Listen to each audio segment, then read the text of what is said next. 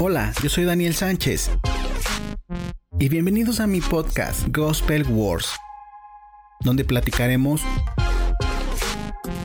sobre la importancia de las palabras claves del Evangelio y cómo aplicarlas a tu vida. Conversaremos sobre la vida del creyente y su estilo de vida que muchos ignoramos. Esto es Gospel Wars, donde las escrituras son su propio intérprete. Hey, ¿qué tal? ¿Cómo están? Bienvenidos una vez más a este cuarto episodio. Mi nombre es Daniel Sánchez. Me da mucho gusto que puedas darle play a este podcast. Y gracias por escuchar estos podcasts que hemos hecho atrás. Bueno, si tú me puedes dejar un comentario ahí en Instagram, me puedes buscar como IAM-Daniel Sánchez. Ahí estoy a tus órdenes. Y quiero que me, si tú me puedes dejar un comentario si te gustaron el podcast pasado donde estuvo mi esposa, la doctora Osineidi Gutiérrez, eh, sería muy genial que me hagas saber para igual en un próximo podcast poderlo invitar y que nos pueda compartir de ese contenido que ella tiene para todos nosotros. Y bueno, en esta vez quiero eh, hablar acerca de las ovejas abatidas. Una oveja abatida, cómo tiene una similitud la oveja y una persona, un cristiano. Y quiero comenzar con esta ilustración. En la Tierra Santa, un guía de turistas le dijo a su grupo, probablemente ustedes están acostumbrados a ver a los pastores detrás de su rebaño, arreando a las ovejas, pero en la Palestina las cosas son algo diferentes. El pastor va al frente del rebaño guiando a las ovejas. Para sorpresa del grupo de turistas, el primer rebaño de, de, ovejas que vieron pasar no la guiaba el pastor, sino que más bien el pastor corría con ellas. Apenado el guía le preguntó al pastor, ¿por qué corre con las ovejas? Yo creí que los pastores orientales guiaban a las ovejas. Ah, así es, respondió el hombre. Eso sí es cierto, el pastor guía a sus ovejas. Pero yo no soy el pastor, yo soy el carnicero.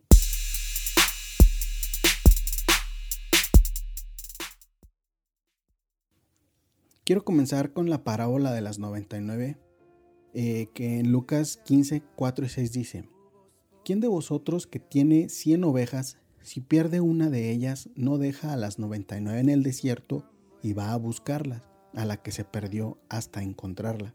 Y cuando la encuentra, la pone contento sobre sus hombros, llega a casa, convoca a sus amigos y vecinos y les dice, alegraos conmigo porque he hallado a la oveja que se había perdido.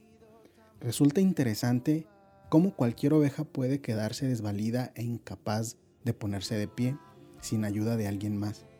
El paralelismo que existe entre una oveja y las personas son sorprendentes.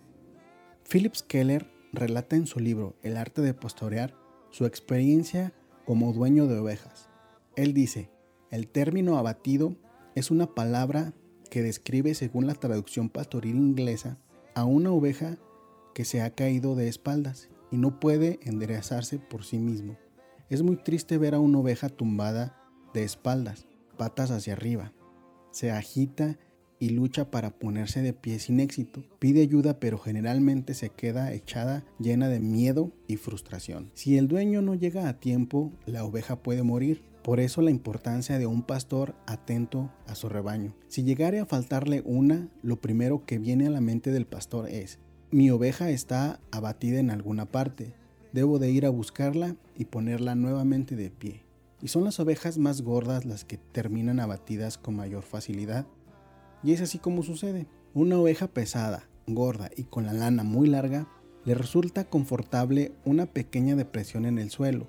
Puede girarse un poco de costado para estirarse y relajarse con mayor comodidad. De repente, el centro de gravedad del cuerpo se corre y la oveja queda de espaldas y sus patas no pueden tocar el suelo.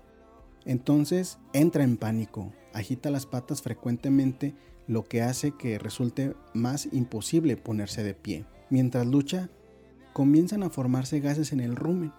El rumen es uno de los compartimientos del aparato digestivo y al expandirse enlentece e incluso corta la circulación sanguínea hacia las extremidades del cuerpo especialmente a las patas.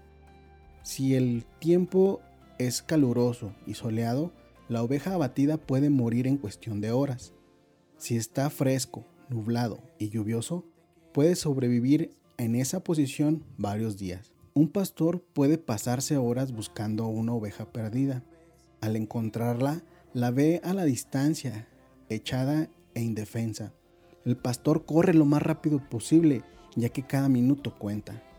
Y dentro del pastor se produce una mezcla de sentimientos, de temor y de gozo. Temor porque sea demasiado tarde y gozo por haberla hallado.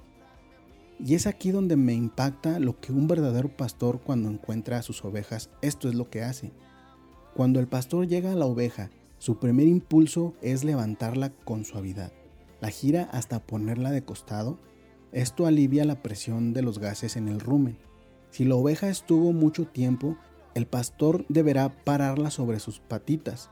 Luego mientras la sostiene de pie entre sus piernas, frota sus extremidades para restablecer la circulación. Esto suele llevar un tiempo. Cuando la oveja comienza a andar, suele tropezar, tambalearse y volver a caer. Esto es lo mismo que pasa también en la vida de un cristiano. Hay un gran peligro cuando buscamos simplemente el lugar fácil, el rincón cómodo, la posición confortable sin necesidad de ofrecer resistencia donde no se necesita mucho autodisciplina. Isaías 53:6 dice, Todos nosotros nos descarriamos como ovejas, cada cual se apartó por su camino, mas Jehová cargó en él el pecado de todos nosotros.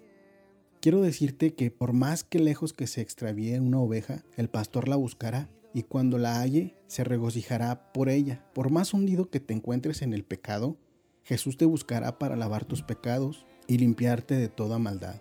No hay duda que Jesucristo vino a buscar y a salvar lo que se había perdido.